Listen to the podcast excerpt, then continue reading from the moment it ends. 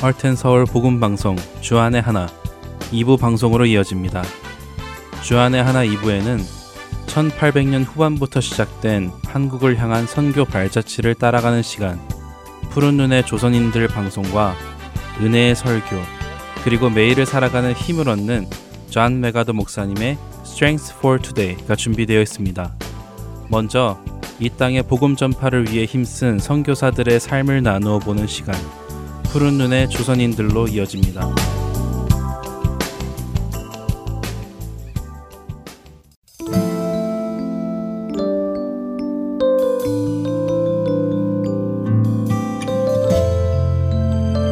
애청자 여러분 안녕하세요. 푸른 눈의 조선인들 진행의 이세진입니다. 조선에 들어온 복음은 남한과 북한에 전해진 후 한반도의 최남단 제주도에까지 전해졌습니다.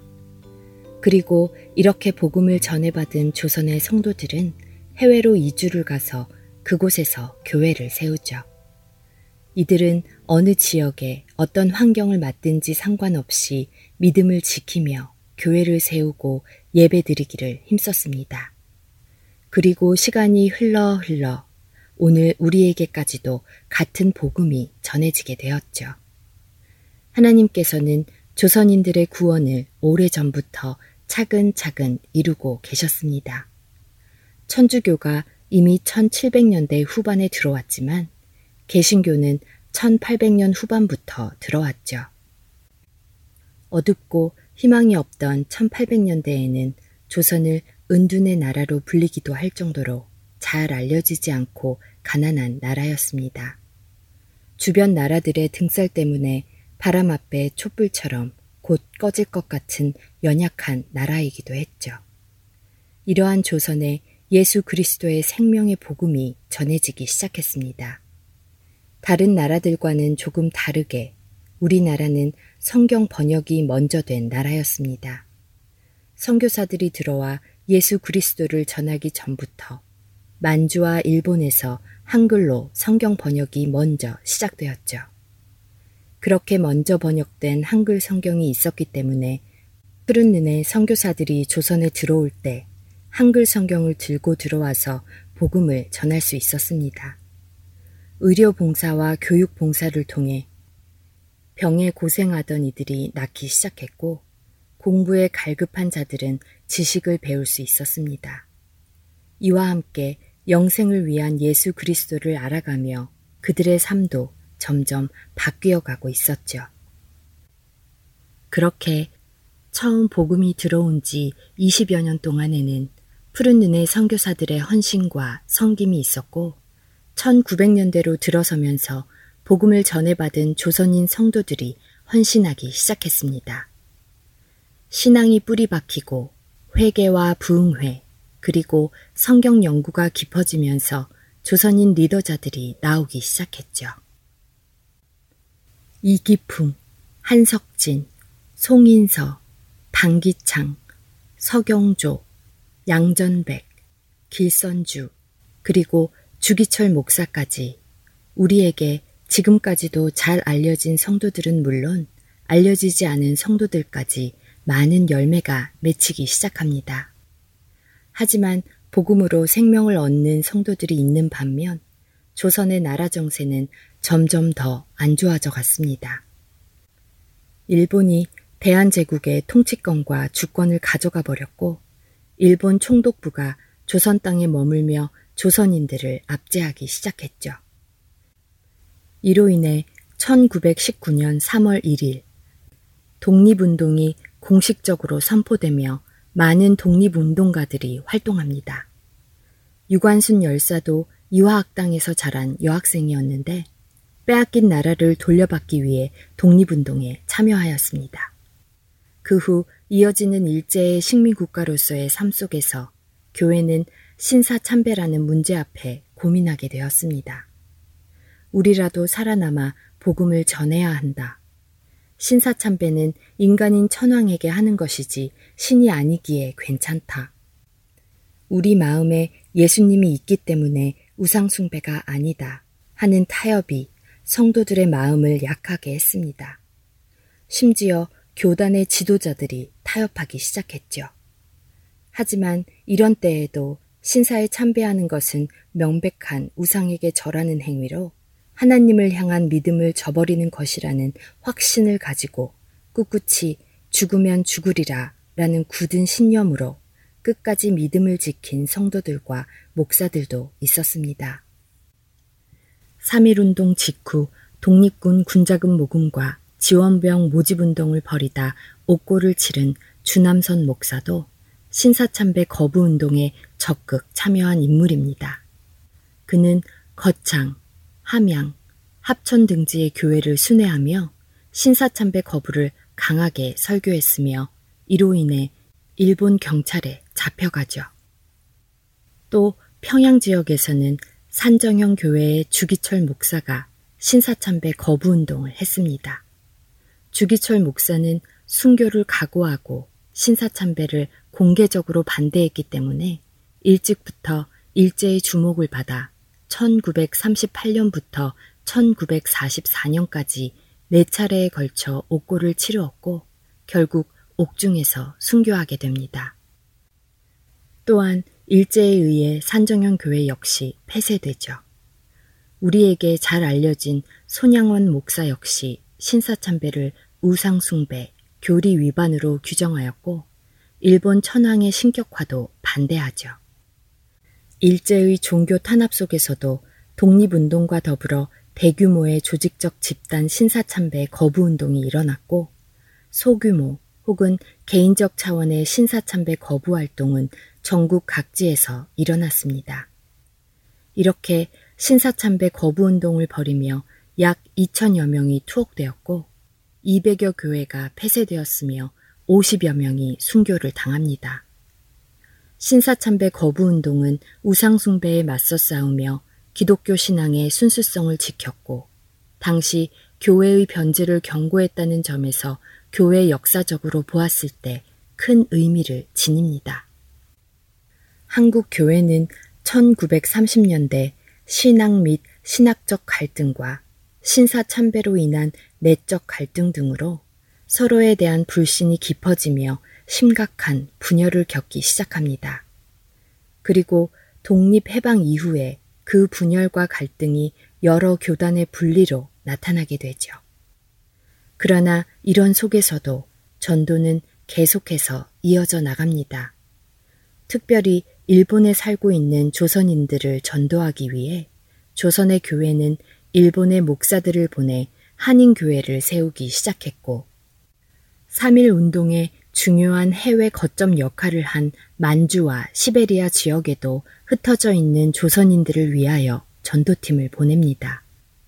특별히 3.1 운동 이후 많은 조선인들이 조선을 떠나 만주로 피신을 하며 이들을 위한 선교는 더욱 절실해졌죠. 각 교단은 이들을 위하여 선교사를 파송하고 복음을 전했고 많은 이들이 예수 그리스도를 영접했습니다. 예수 그리스도의 생명의 복음은 조선의 쇄국 정책 속에서도 멈추지 않고 퍼져나갔고 일본 제국의 강압적인 핍박 속에서도 멈추지 않고 퍼져나갔습니다. 가까운 일본과 만주와 시베리아, 그리고 하와이와 미국, 멕시코에 있는 조선인들까지 찾아가며 생명을 전했습니다. 그렇게 푸른 눈의 조선인들이 전해준 예수 그리스도의 복음은 이제 한인들을 통해 세계 곳곳으로 퍼져나갑니다. 복음의 빚진 자들이 또 다른 민족에게 복음을 전하며 우리가 얻은 생명을 나누어 주고 있습니다. 오늘 우리가 예수 그리스도를 알고 천국의 백성이 될 수 있었던 것은 이처럼 자신의 생명을 아끼지 않고 머나먼 조선을 찾아와 준 수많은 푸른 눈의 조선인들이 있었기 때문입니다. 이 복음이 여기서 멈추지 않고 우리의 구세주 되시는 예수 그리스도께서 다시 오실 그날까지 귀 있는 모든 자들에게 전해질 수 있기를 소망합니다. 그리고 그 일에 쓰임받는 우리 모두가 되기를 소망합니다. 푸른 눈의 조선인들 마지막 시간을 마칩니다. 감사합니다.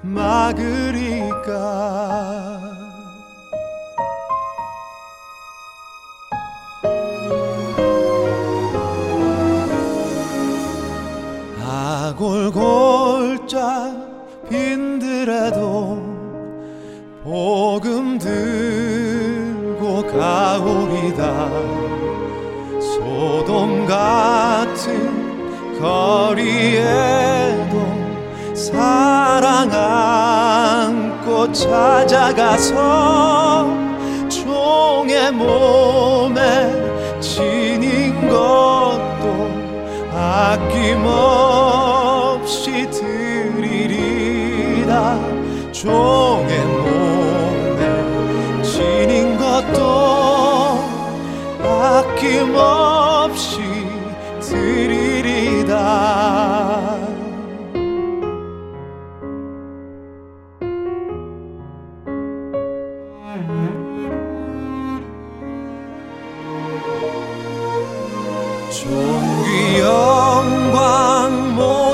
권세 주님 홀로 받으소서. 괴로우나 즐거우나 주만 따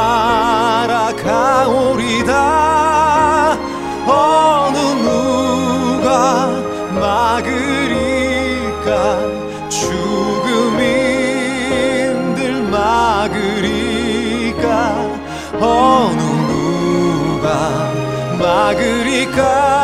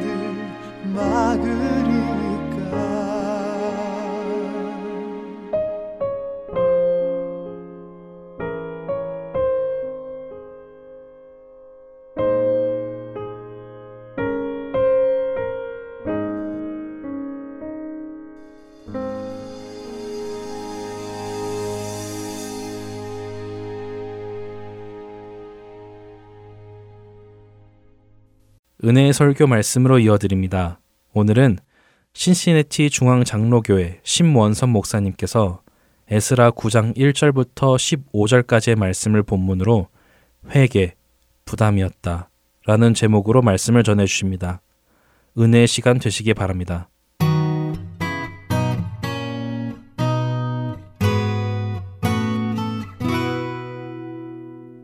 이스라엘이 바벨론의 포로로 끌려갔다가 50년 만에 돌아왔습니다. 돌아온 그들이 가장 먼저 한 것은 성전 재건 공사였죠. 비록 대적들의 방해로 그 시간이 조금 오래 걸리긴 했지만 그들은 결국 하나님의 도우심으로 성전을 완성합니다. 그게 에스라 1장에서 6장까지 내용이었죠.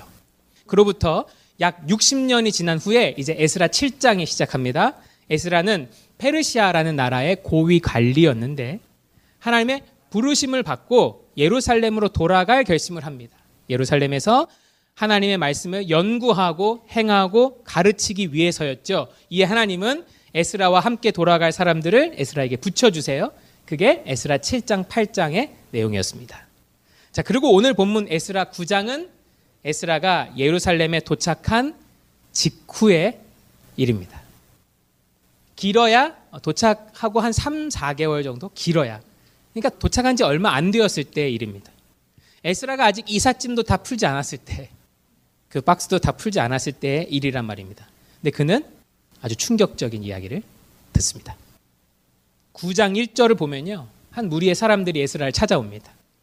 그들의 말을 들어보니까 많은 이스라엘 백성들이 또 심지어 많은 제사장들과 레위인들이 이방인의 딸과 결혼하거나 이방인의 딸을 자기들의 며느리로 자기 아들의 배우자로 삼고 있다는 것이었습니다.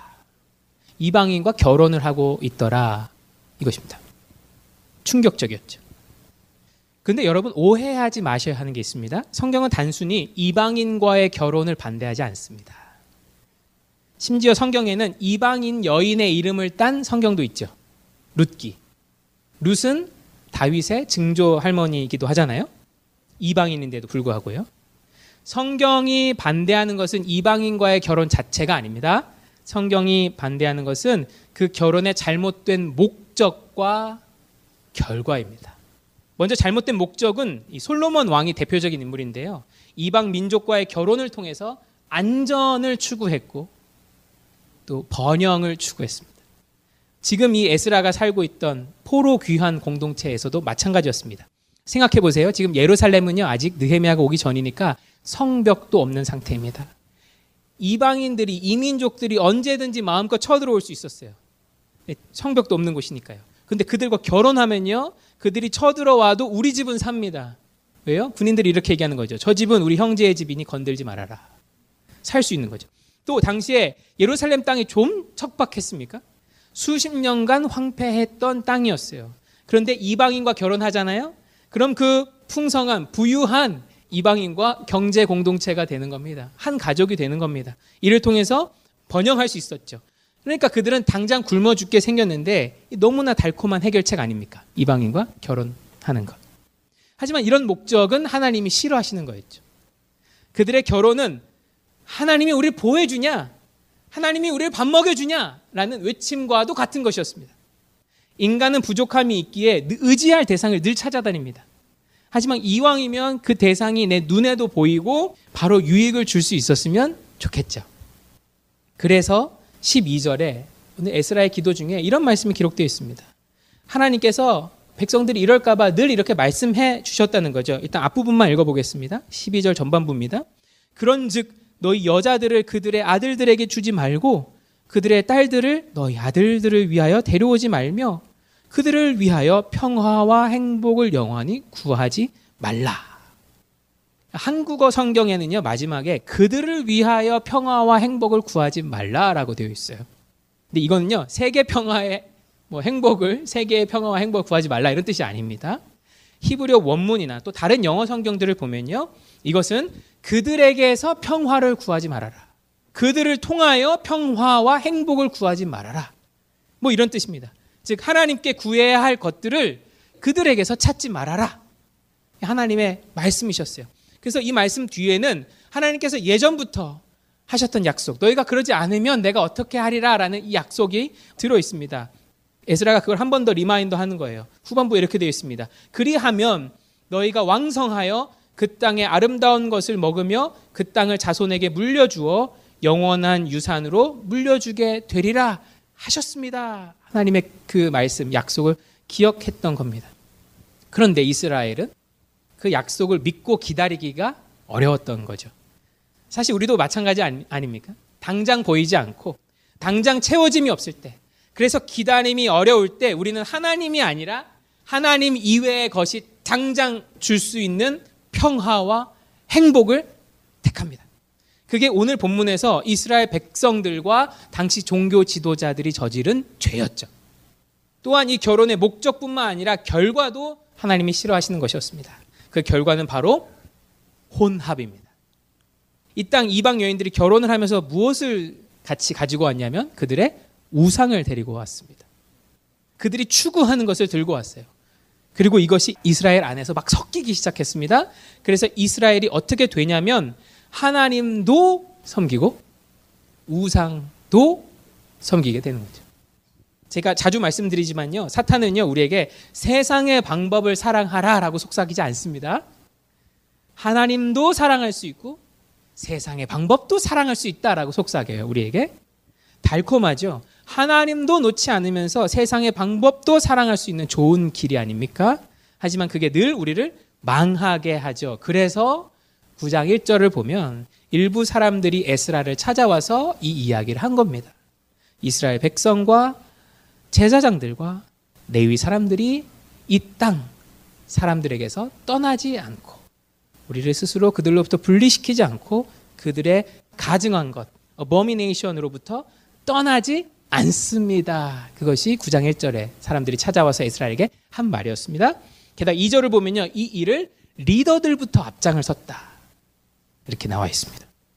이 일을 듣고 에스라의 마음이 너무나 괴로웠습니다. 3절은요. 그 괴롭고 슬프고 고통스러운 에스라의 모습을 너무나 잘 보여주고 있습니다. 3절에 이렇게 기록되어 있죠.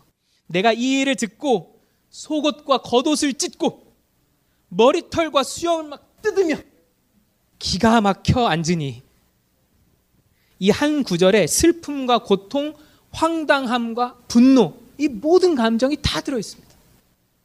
근데 에스라의 마음이 왜 이렇게 아팠던 걸까요? 왜 이렇게 머리털도 뜯고 수염도 뜯을 정도로 괴롭고 고통스러웠을 거예요. 6절부터 이어지는 그의 기도를 들어보면 그가 왜 이렇게 슬퍼하고 고통스러워하는지를 알 수 있습니다. 그의 기도는 6절부터 15절까지인데 제가 좀 요약하면 이렇습니다. 하나님, 우리가 바벨론에 잡혀간 것은 하나님을 배반하고 세상의 방법을 따르고 이방인들과 똑같이 다르지 않게 살아갔기 때문이 아닙니까? 하지만 하나님께서는 그런 우리에게 은혜를 베풀어 주셨고 노예로 살던 우리를 이곳에 되돌아오게 하셨습니다. 게다가 하나님은 우리 가운데 성전을 세워 주셨고 이제 우리의 울타리가 되겠다 하나님이 약속하셨습니다. 그런데 10절입니다. 우리 하나님이요. 이렇게 하신 후에도 이렇게 은혜를 주신 후에도 우리가 주의 계명을 저버렸사오니 이제 무슨 말씀을 하오리까? 그리고 14절을 보십시오. 14절은 대략 이런 내용입니다. 그런데도 우리는 하나님이 이렇게 은혜를 주셨는데도 우리는 다시 주의 계명을 거역하고 이 가증한 백성들과 혼합하였습니다. 그렇다면 이제 우리에게 남은 것은 주께서 우리를 멸하시는 것밖에는 없지 않겠습니까? 우리 중 어느 누구도 피할 수 없는 그 진노를 받는 것밖에는 다른 방법이 없지 않겠습니까? 그래서 15절은요, 그의 기도의 요약입니다. 이스라엘 하나님 여호와여 주는 신실하셔서 주는 의로우셔서 우리를 이렇게 살려주셨거늘 도리어 우리는 죄를 범하였습니다. 그렇습니다. 오늘 본문 6절에서 15절까지의 내용은 에스라의 회개 기도예요. 회개 기도. 저는 오늘 에스라의 이 회개 기도에 들어있는 두 가지 특징을 여러분과 함께 살펴볼 겁니다. 또 그 두 가지를 통해서요, 우리의 회개 기도가 지금 이 에스라의 회개 기도보다 훨씬 더 깊을 수 있음을, 이 두 가지 면에서 훨씬 더 깊을 수 있음을 여러분과 함께 더 나눌 거예요. 자, 그러면 에스라의 기도를 살펴보기 전에 먼저 이걸 좀 생각해 보면 좋겠습니다. 여러분은 회개 기도를 어떻게 하고 계세요? 여러 말씀을 하시겠지만 대략 이런 내용이겠죠. 하나님 잘못했습니다. 용서해 주세요. 앞으로 다시는 안 그러겠습니다. 예수님의 이름으로 기도드렸습니다. 아멘. 네. 이상할 것도 없고 나쁠 것도 없는 회개 기도입니다. 자, 그럼 여기서 우리의 생각을 뒤흔드는 한 가지 질문을 여러분에게 드리겠습니다. 잘 들어보십시오. 자, 그러면 내가 회개하지 않은 죄는 용서받지 못하는 걸까요? 어떻게 생각하세요? 내가 회개하지 않은 죄는 용서받지 못한다. 만약에 회개하지 않은 죄는 용서받지 못한다라고 생각하면 우리는 구원의 확신을 가질 수가 없습니다. 아직 회개 안 한 게 너무 많거든요. 그렇다면 지금부터 우리가 해야 할 일은 방문 닫고 24시간 회개 기도를 시작해야죠. 어렸을 때 지은 죄부터 끄집어내서 아직 회개하지 못했던 죄들을 다 떠올리면서 말입니다. 그렇다고 반대로 회개 기도를 하지 않아도 죄를 용서받을 수 있다. 이걸 생각하면 또 마음이 찜찜해집니다. 회개 기도를 하지 않아도 용서받을 수 있다. 찜찜하죠. 자, 그렇다면 여러분은 회개 기도를 왜 하십니까? 왜 회개 기도를 하시죠? 점점 대답이 어려워지죠. 우리는 어떤 이유들로 회개 기도를 해 왔을까요? 아마도 우리는 두 가지 이유로 회개 기도를 해 왔을지도 모릅니다. 첫 번째는 후회예요. 후회. 내가 저지른 일에 대한 후회인 거죠. 수치심이 있는 거죠. 그래서 이걸 내가 뉘우치지 않고서는 너무나 부끄럽기 때문에 너무나 초라해서 내 자신이 그래서 하는 기도입니다. 우리가 그렇게 해왔을지 몰라요. 첫 번째 후회. 두 번째는 두려움이에요. 왠지 회개를 하지 않으면 하나님이 주시는 형벌을 피할 수 없을 것 같아서. 내가 회개를 하지 않으면 하나님 나에게 형벌하실 것 같아서 그런 생각이 들어서요. 그래서 그 형벌을 피하고자 회개 기도를 할지도 모릅니다. 근데 여러분, 내 자신에 대한 후회, 그리고 형벌의 두려움을 피하기 위함, 이런 것들은요, 이런 목적은요, 이런 목적으로 하는 회개 기도는 참된 회개 기도라고 할 수가 없습니다. 먼저 후회는 예수님을 배반한 가룟 유다도 했어요. 유다도 후회했습니다. 마태복음 27장을 보면 가룟 유다는 예수님 잡혀가는 걸 보고 스스로 뉘우쳐요. 그리고 예수를 넘기고 받은 돈 은 30을요. 대제사장들에게 다시 돌려줍니다. 돌려주고 뭘 하죠? 스스로 목매어 죽습니다. 후회는 생명에 이르는 회개가 아닌 것이죠. 다음으로 형벌의 두려움을 떨쳐내기 위한 회개 또한 진정한 회개가 아닙니다. 여러분 죄송하지만 우리의 회개는 결코 하나님의 진노를 누구로뜨릴 수 없습니다. 우리의 그 어떤 회개 기도도 하나님의 진노를 누구로뜨릴 수 없어요. 우리가 늘 기억해야 할 게 있습니다. 우리는 우리의 회개 기도로 속죄함을 받는 것이 아니라 예수 그리스도께서 우리를 대신하여 받으신 형벌 때문에 속죄함을 받는 겁니다. 다시 한번요. 우리는 우리의 회개 기도로 속죄함을 받는 것이 아니라 예수 그리스도가 우리를 대신하여 받으신 그 형벌 때문에 죄 사함을 받는단 말입니다. 용서를 받는단 말입니다.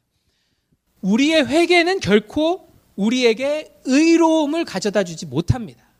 그런데 가끔 그런 사람들을 봅니다. 잘못을 저질렀지만 하나님께 회개하고 용서받았다면서 떳떳한 사람들이요. 그 사람들은 자기가 회개를 했다는 행위에 의존하는 사람들입니다. 내가 회개했어. 하나님 들으셨지?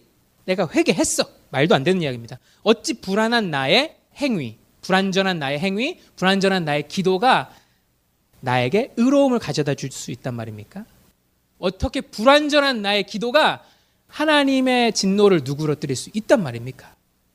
그렇다면 에스라의 기도를 살펴보겠습니다. 아까 제가 에스라의 기도에 두 가지 특징이 있다고 말씀드렸습니다. 그 첫 번째 특징은 바로 하나님 앞에서 아파함입니다. 하나님 아파요. 에스라의 기도에는 하나님 앞에서 철저하게 아파함이 있습니다. 특히 그는 이 회개 기도에서 하나님께 섣불리 용서를 구하지도 못해요.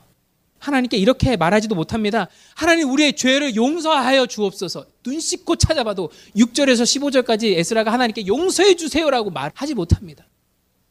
그런 에스라의 기도 마지막 15절은 우리의 마음을 파고 들어옵니다.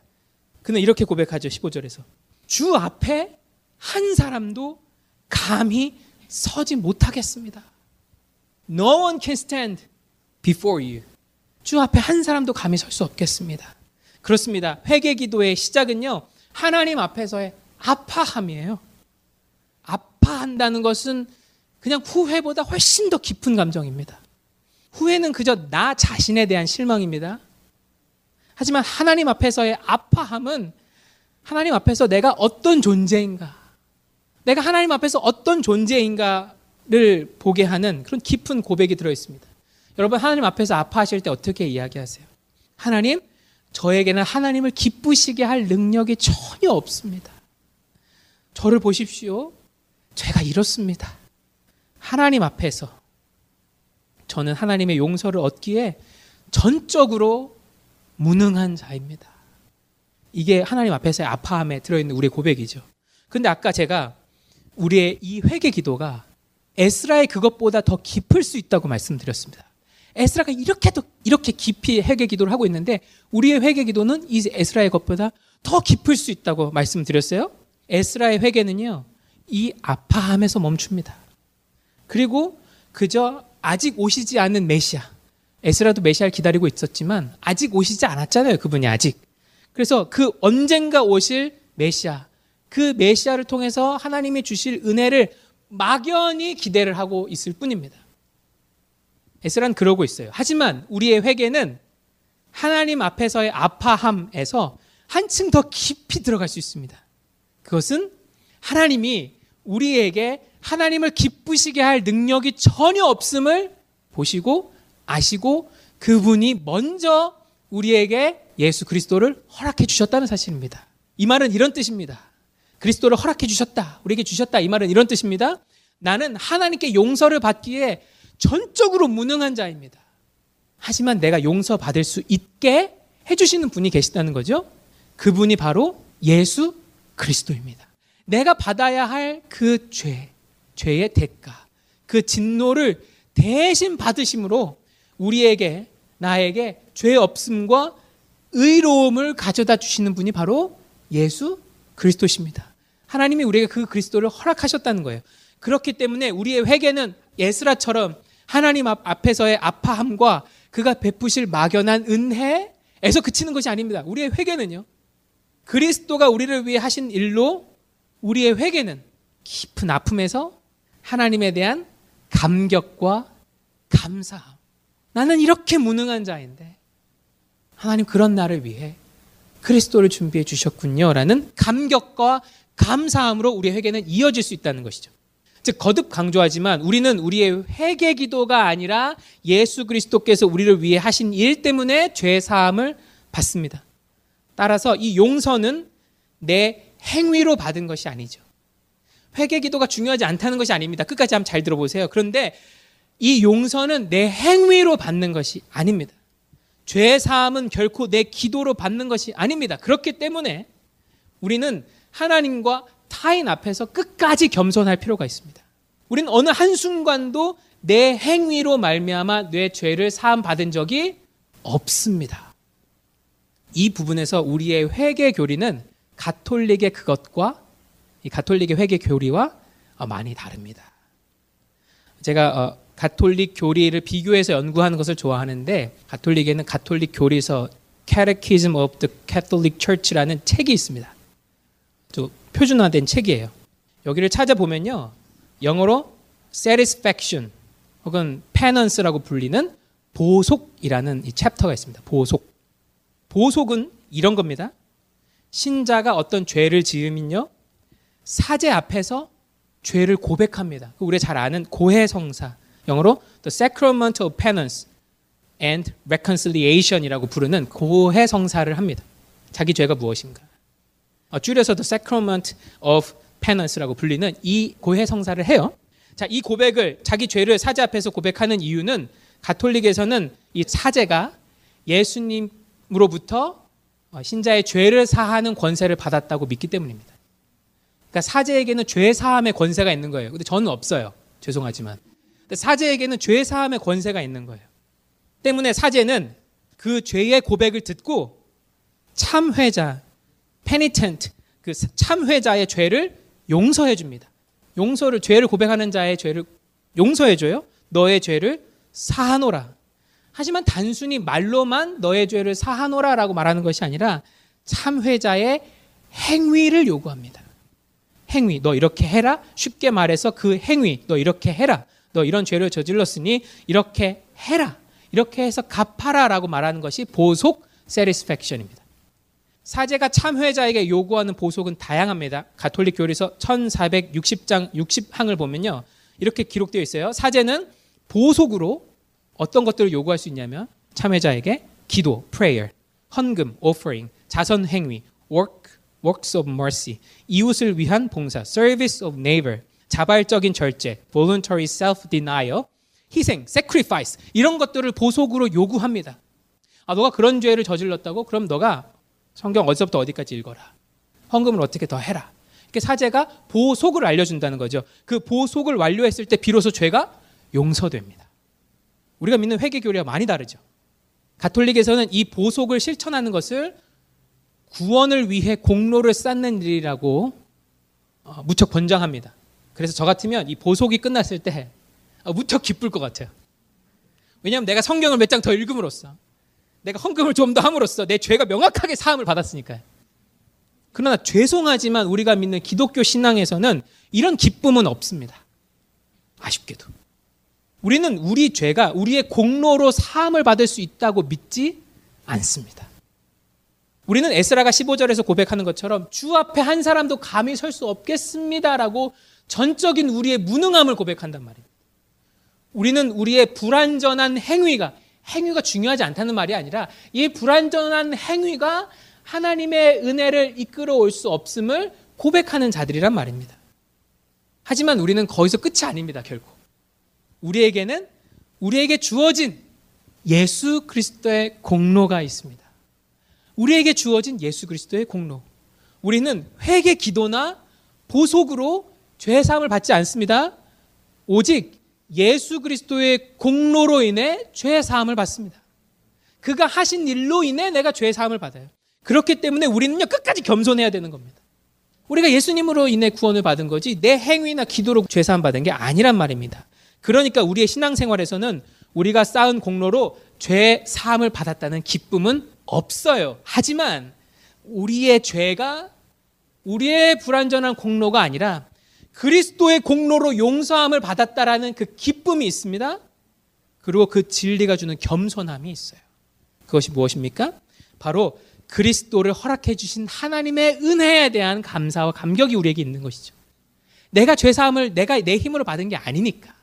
하나님이 주신 거니까. 그 하나님에 대한 감사와 기쁨이 우리 회개 기도에 들어갈 수 있는 것이죠. 그리고 우리 공로로 용서받았지 않았다는 철저한 겸손이 우리에게 있을 수 있는 겁니다. 그리고 이로 인해 피어나는 그분에 대한 사랑. 야, 이거 내가 이거 잘해서 죄 사함을 받으면 하나님의 사랑이 회개 기도 가운데 싹 트지지가 않죠. 근데 이거 하나님이 나에게 그리스도를 허락해 주심으로 내가 죄 사함을 받은 거니까 그런 그분의 위대한 사랑에 대한 감사와 그분과의 사이에서 피어나는 사랑이 있단 말입니다. 자, 이제 에스라의 기도에 나타난 두 번째 특징을 살펴보려고 합니다. 그것은 바로 공동체 혹은 타인에 대한 기도입니다. 특별히 타인에 대해 타인의 죄에 대한 공동체의 죄에 대한 회개 기도죠. 생각해 보면 에스라가 회개하고 있는 이 죄는요. 에스라가 저지른 게 아니죠. 에스라가 이방인과 결혼한 거 아니잖아요. 그래서 그의 회개 기도로 말미암아 뽑혀진 그들의 머리털과 수염들은 아마 불만이 많았을 겁니다. 에스라 너는 나를 왜 뽑는 거야? 네가 지은 죄도 아니잖아. 심지어 너무 재밌는 것은 나중에 이 에스라 뒤에 느헤미야가 총독으로 오는데 느헤미야도 이 비슷한 상황을 경험해요. 이스라엘이 호남의 죄를 저지르거든요. 그때 에스라와 달리 이 느헤미야는요. 자기 머리털이 아니라 범죄한 사람들의 머리털을 쥐뜯습니다. 근데 에스라 자기의 머리털을 쥐뜯었어요. 아무튼 여러분 혹시 타인의 죄 때문에 이렇게 머리를 뜯어보신 적 있으십니까? 주님 앞에서 회개하면서 우리는 타인의 죄를 목격하면 어떻게 하죠? 정죄합니다. 판단하죠. 뒤에서 수근거리죠. 누워서 침 뱉기인 이야기지만 세상에 이상한 목사들 참 많습니다. 물론 저라고 여러분에게 완벽하게 보이겠습니까만 목사와 성도 사이에 문제가 많은 교회를 가보면요. 난리도 아니에요. 서로 헐뜯고 욕하고 수근거리기 바쁩니다. 그래서 노회 같은 이 상회 기관이라든지 아니면 세상 법정이든지 소송하는 교회들이 제법 많아요. 제가 노회의 조사위원회, Fact Finding Committee라는 곳에 또 소속이 되어 있는데요. 성도들이 목사의 비행을 얼마나 조목조목 상세하게 적어내는지 몰라요. 어떻게 이런 것들을 알아냈을까? 물론 그렇게 해야겠죠. 물론 그렇게 해야 합니다. 여러분 두 눈을 부릅뜨고 제가 하는 일들을 다 지켜보셔야 돼요. 자, 물론 그래야겠죠. 그런데 한편으로는 아쉽게도 그런 교회에서 그런 목사를 위해 기도한다는 사람의 이야기를 들어본 적이 없습니다. 뭐 그런 사람에 대한 이야기는 들어본 적이 있어요. 새벽 기도에 나와서 이렇게 소리치며 기도한대요. 크게 기도한대요. 하나님, 우리 교회에는 담임 목사가 새벽 기도에 안 나오고, 막 이러면서 막 크게 기도하는, 뭐 그렇게 기도하는 분들은 계시대요. 도저히 그분을 위한 회개 기도라고 느껴지지 않는, 꼭 목사와 성도 사이뿐만이겠습니까? 우리 서로 간에도 마찬가지입니다. 우리 성도님들 서로 간에도. 우리 눈에 어떤 사람의 성숙하지 못한 모습이 드러났어요? 그럼 여러분 어떻게 하시겠어요? 만약에 어떤 막 두 가정이 서로 싸워요. 뭐 여러 가지 문제로, 뭐 자식 문제로, 뭐 교회에서 막 서로 싸우는 거예요. 그럼 여러분 어떻게 하시겠어요? 회개는 그들만의 것입니까? 아니라는 거예요. 회개는 우리의 것이기도 하다는 것입니다. 에스라도 이스라엘 사람들, 특히 제사장들과 레위인들이 이방인들과 구별되지 않고 혼합되어 결혼하면서 살아가고 있는 그 소식에 가슴 아파하며 하나님 앞에 무릎을 꿇었습니다. 저는 오늘 말씀 묵상하며 제 자신이 너무나 부끄러웠어요. 나는 다른 누구의 죄 때문에 이렇게 하나님 앞에 무릎 꿇고 회개했던 적이 있었나? 대부분 내 죄 때문에 하나님 앞에 무릎을 꿇었고요. 또 다른 한편으로는요. 어떤 사람의 죄 때문에 우리 교회가 받을 어려움, 피해들을 놓고 기도했던 적은 있어요. 근데 그 사람의 죄를 놓고 우리 공동체의 죄를 놓고 기도했던 적이 있었나 이렇게 돌아보게 되었습니다. 특별히 목사로서 그렇게 했던 적이 있었나 돌아보게 되었죠. 근데 이렇게 기도하고 있는 에스라 옆에 사람들이 모여요. 4절을 보겠습니다. 4절을 보면 어떤 사람들이 모이냐면 이스라엘의 하나님의 말씀으로 말미암아 떠는 자가 모였다. 이 주어가 길어요. 쉽게 말하면 하나님의 말씀을 경외하는 자, 하나님을 경외하고 두려워하고 사랑하는 자들이 이 사람들의 죄로 인해 내 옆에 다 모였다 이 말입니다. 4절을 보면 무너져가는 공동체에도 그런 사람들이 있었습니다. 근데 그들이 어떻게 했답니까? 에스라 옆에 모여서 엎드리고 그들도 기도했대요. 그들도 역시 이 이스라엘의 죄를 놓고 회개하며 기도하더라는 것입니다. 그러나 여러분, 오늘날 교회에는 이렇게 공동체의 죄 때문에 먼저 무릎 꿇고 기도하는 에스라가 없죠. 에스라 없잖아요, 이미 지금. 우리 교회가 아니고 에스라는 죽고 없잖아요, 어쨌든. 그런데 우리는 그런 에스라보다 심지어 그런 에스라 옆에 모인 사람들보다 더 깊이 기도할 수 있어요. 더 깊이. 그게 어떻게 가능하죠? 바로 에스라보다 더 크신 이가 지금도 우리를 위하여 엎드려 기도하고 계시기 때문입니다. 그분이 누구십니까? 바로 예수 그리스도시죠. 그분이 무엇을 하고 계십니까? 우리를 위해 아파하며 기도하고 계세요. 로마서 8장 34절에 이런 말씀이 분명히 기록되어 있습니다. 누가 정죄하리요? 죽으실 뿐 아니라 다시 살아나신 이는 그리스도 예수시니 그는 하나님 우편에 계신 자요 우리를 위하여 간구하시는 자니라. 로마서 8장 34절에요. 예수님께서 2000년 전에 죽으시고 끝 이게 아니라 부활하시고 승천하셔서 하나님 우편에 앉아 계시다는 겁니다. 그리고 그 하나님 편에 그냥 멍하니 앉아 계시는 것이 아니라 뭘 하신답니까? 우리를 위하여 간구하신대요. 영어로 intercede. 우리를 위해 중재하시고 우리를 위하여 하나님의 자비하심을 구한다. 그게 지금 예수님이 하시는 일이다라고 로마서는 말하고 있어요. 여러분 오늘날에는 왜 예스라 같은 사람이 없을까라고 슬퍼할 게 아닙니다. 이미 예수님은 우리를 위해 그 기도를 시작하셨어요. 우리는요 공동체를 위해서도 다른 사람의 죄를 위해서도 에스라보다 에스라 옆에 모인 사람보다 훨씬 더 깊이 기도할 수 있습니다. 특히 우리를 위하여 이미 엎드려 기도를 시작하신 분은 우리를 위하여 기도만 하실 수 있는 분이 아니라 우리의 죄도 사하실 수 있는 분입니다. 그 예수님이 지금 우리를 초청하고 계십니다. 그 예수님의 옆으로. 공동체를 위해 함께 기도하자. 공동체의 죄를 위하여 함께 무릎 꿇자. 예수님 우리에게 이 초청을 하고 계시다는 거죠. 여러분 이 초청에 함께 우리 함께 응답해 보시지 않겠습니까? 에스라의 회개 기도도 듣기 좋은 말씀 말입니다. 너무 찔리거든요. 다시 하나님 은혜 주셨는데 또 이게 내용이거든요. 에스라 기도에. 하지만 오늘 말씀을 통해 그리스도께서는 두 가지 면에서 우리를 더 깊고 감격스러운 회개 기도로 초대를 하고 계시죠. 하나는 우리의 회개 기도에 하나님 앞에서의 아파함과 함께 그리스도의 공로로 죄 사함 받았다는 기쁨이 있을 수 있다는 것입니다. 또 다른 하나는 나 자신의 죄만 갖고 회개할 것이 아니라 타인의 죄, 공동체의 죄를 놓고 기도할 수 있으며 우리에겐 이미 그 기도를 시작하신 예수 그리스도가 계시다는 사실입니다.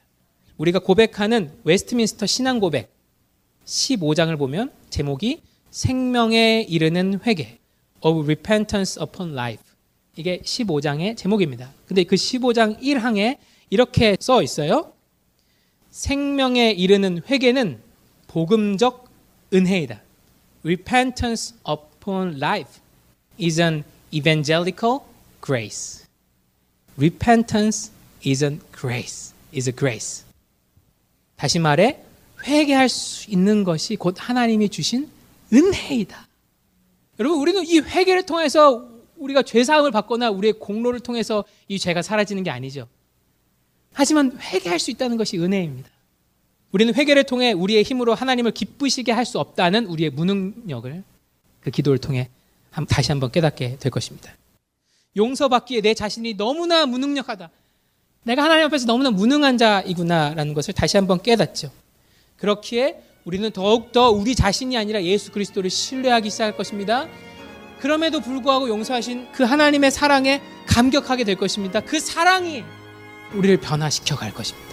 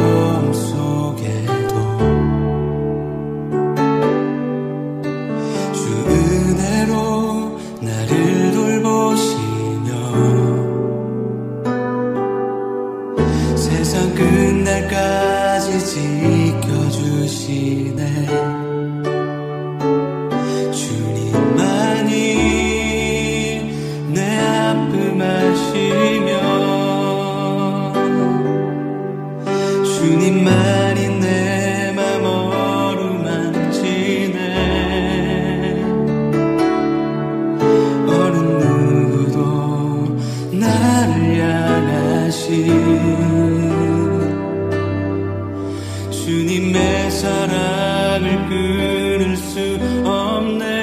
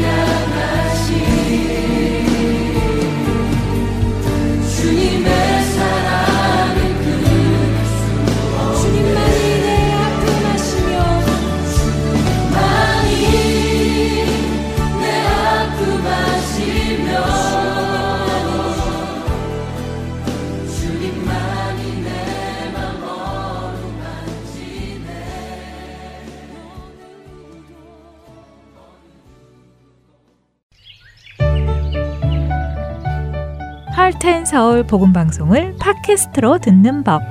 지금 여러분이 가지고 계시는 스마트폰은 두 가지 종류입니다. 아이폰과 안드로이드인데요. 안드로이드 폰을 가지고 계신가요?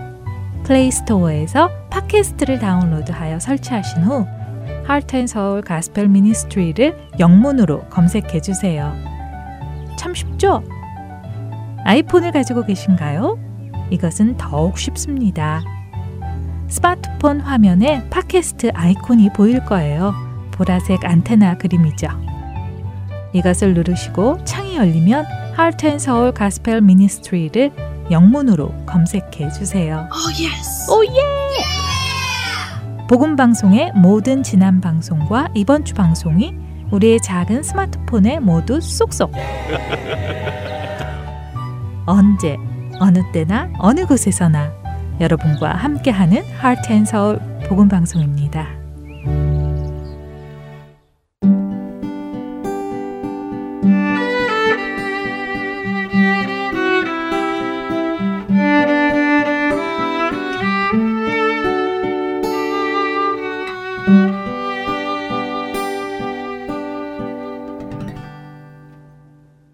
이어서 존 맥아더 목사님의 Strength for Today 들으시겠습니다.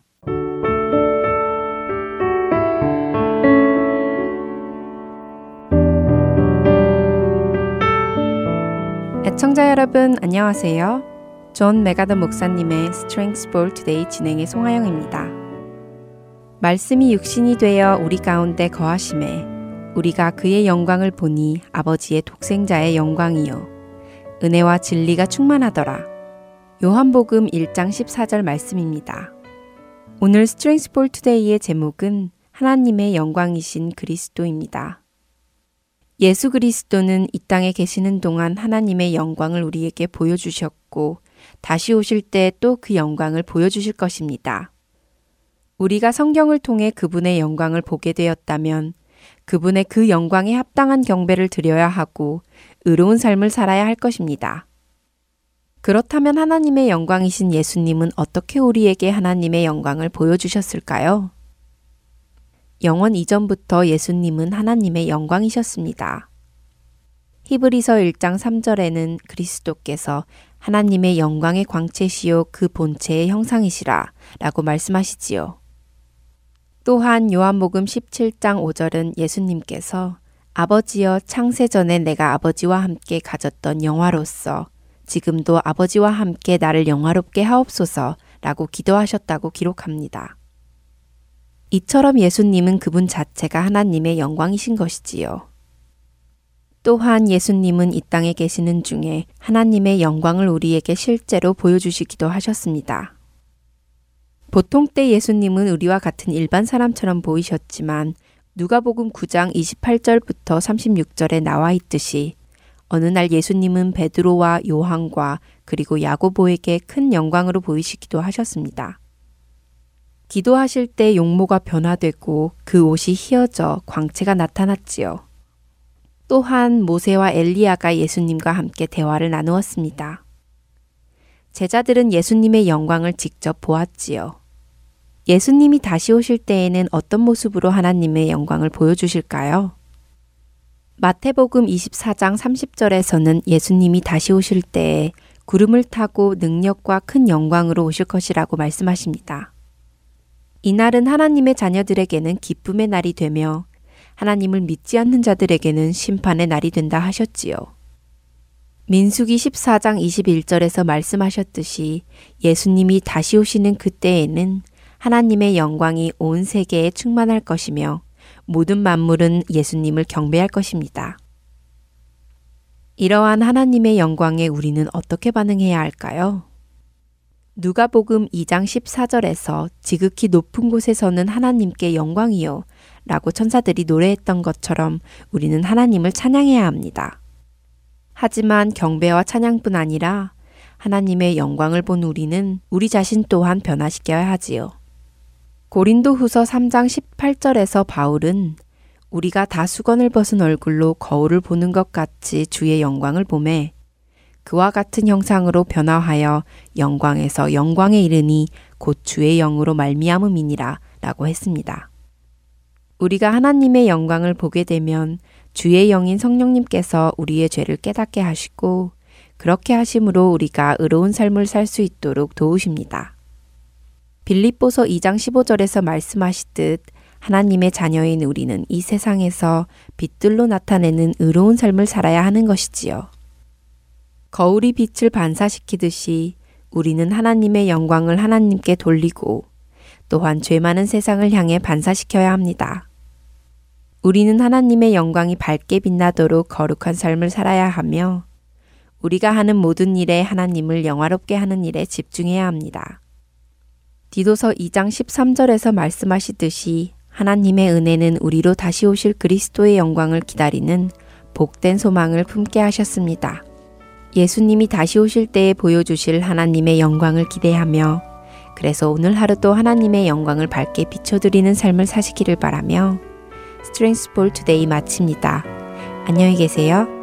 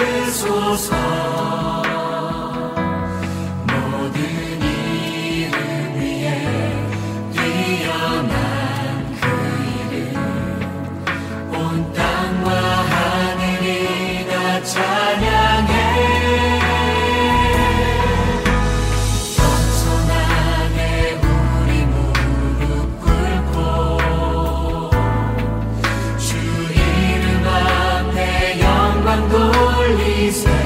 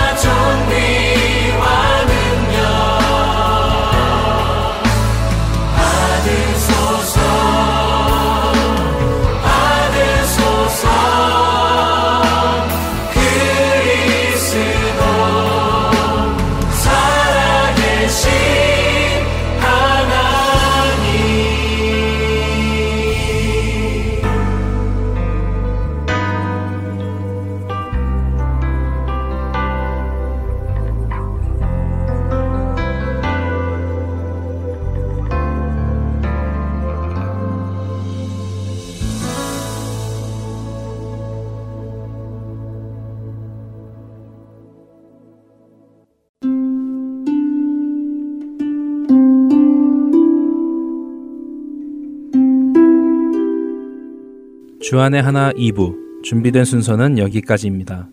계속해서 주안의 하나 3부로 이어집니다. 주님의 말씀을 더 알아가는 시간 되시길 소망합니다. 안녕히 계세요.